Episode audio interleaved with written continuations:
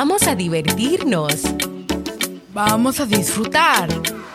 Vamos a jugar con todo lo que hay en casa.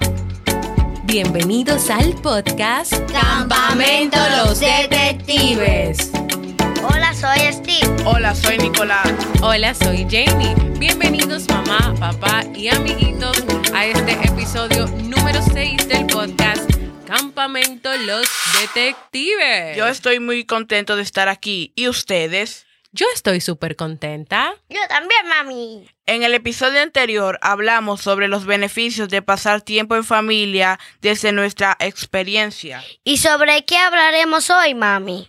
Si los convencimos de que pasar tiempo en familia es bueno, entonces hoy hablaremos sobre algunos tips para lograr pasar ese tiempo en familia. Y para pasar el tiempo en familia, número uno, Nicolás. Organice un tiempo. Sería bonito que los padres y los hijos organicen su tiempo de acuerdo con sus posibilidades. O sea, si el papá trabaja de lunes a martes o de lunes a miércoles, que por ejemplo el jueves saquen un día, un día para jugar. Exactamente. El tiempo de calidad que se comparte en la familia es una responsabilidad de todos. Por ejemplo, desde mi experiencia con Nicolás y Steve, involucrarlos desde pequeños en esto ha hecho que hoy ellos mismos propicien pasar tiempos juntos. Y también cuando a Robert y a mí se nos olvida o estamos muy ocupados, tenemos unos recordatorios vivientes, es decir, Nicolás y Steve, que nos dicen, mami, ¿te puedes jugar conmigo hoy? Mami, vamos a jugar Jenga. Mami, vamos a jugar Mario. Mami, vamos a jugar. Papi, vamos a jugar. Es decir, que desde pequeñitos propicien esos momentos para jugar con sus hijos, así como dijo Nicolás, y de acuerdo a tus posibilidades y el tiempo que tengas en tu trabajo. Número dos, eviten los sentimientos de culpa. Estos sentimientos muchas veces vienen porque la familia puede pensar que tal vez 10 minutos, 15, 30 no es suficiente cada día para tus hijos y tal vez hasta te compares con otras familias cercanas que tú entiendes que dedican muchísimo más tiempo a los hijos. La realidad es que cada familia es diferente y lo que importa no es la cantidad de horas que tú le dedicas a tus hijos, sino la calidad que tú les das en esos 10, 15, 20 o 30 minutos. Y para los padres o tutores, yo creo que es importante que ustedes puedan aprovechar los momentos de llevar los niños al colegio, de las clases extracurriculares, y en ese proceso, en ese camino o mientras esperan, ustedes pueden dialogar, pueden conversar. Y esos son momentos de calidad, porque tú le estás mostrando interés en sus vidas, en lo que ellos quieren y en las cosas que le pasan.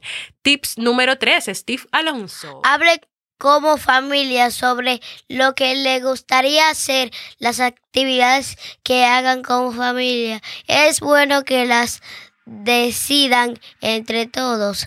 Ni papá ni mamá o los hijos deben imponer actividades, hablen y lleguen a acuerdos sobre actividades para todos. En este punto hay varios aspectos ahí en lo que decía Steve. Primero que él dice que las actividades es bueno que la decidan la mamá, el papá, los hijos o la familia juntos, que nadie imponga, es decir, que si Nicolás que le gustan los Legos, no imponga que solamente vamos a jugar Lego, no. Es un, en este punto hay varios aspectos a tomar en cuenta. Lo primero es que tú tienes que conocer los intereses de tus hijos y proponer actividades que vayan acordes a ellas preguntar y escuchar lo que ellos quieren hacer y proponer. Claro está, recuerden que hablamos de personas con diferentes intereses, entonces no siempre van a hacer actividades que le gusten a todos. Una idea que yo les doy es que puedan elegir actividades de manera aleatoria de interés individual. Ustedes pueden hacer una lista de todas las actividades que a cada uno le gusta hacer y pueden echarlo en una cajita, hacer como un proceso como de tómbola y sacar un papelito de una actividad que ese día pueden jugar. Por ejemplo, Steve le gustan los rompecabezas, puede ser que un día, entonces, si vamos a tomar los jueves como día de juego familiar, pues ese día vamos a jugar rompecabezas. En la próxima semana, a Nicolás que le gustan los legos, pues ese día jugamos con los legos. Si nos gusta ir a todos al parque y fue una actividad que pusimos ahí en esa cajita de las actividades, pues ese día vamos todos al parque. Entonces, no hay que cerrarse a una sola idea o a una sola actividad o a una sola forma de hacer las cosas. Vamos con la Cuarta y última recomendación, Nicolás, cuéntanos. Esta recomendación es para los padres. Para los padres, pasen tiempo a solas con cada uno de sus hijos. Es decir, si a cada hijo tiene una personalidad diferente y le gusta algo diferente, usted puede pasar tiempo diferente con cada uno de ellos. Así es. ¿Y qué pasa? ¿Qué pasa cuando los padres pasan tiempo diferentes con sus hijos? Es decir, que por ejemplo Robert pase un tiempo contigo y juegue y haga lo que te gusta a ti y que Robert también pase un tiempo con Steve y juegue y haga lo que le guste a Steve. ¿Qué va a pasar? Que va a aumentar la autoestima y crecerá el lazo de unidad entre los padres y los hijos. Así es. Cuando tú le das importancia a tus hijos, los escuchas, también estás fomentando que tengan una mejor autoestima, una mejor confianza en sí mismo y así como dijo Nicolás, va a crecer el lazo de unidad entre ustedes como padres y como hijos.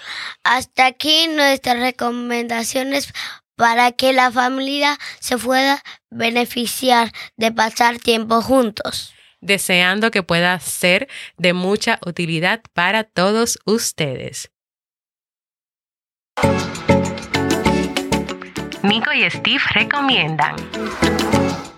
Cada familia es diferente y lo que importa no es la cantidad de horas que jueguen, sino la calidad de lo que comparten.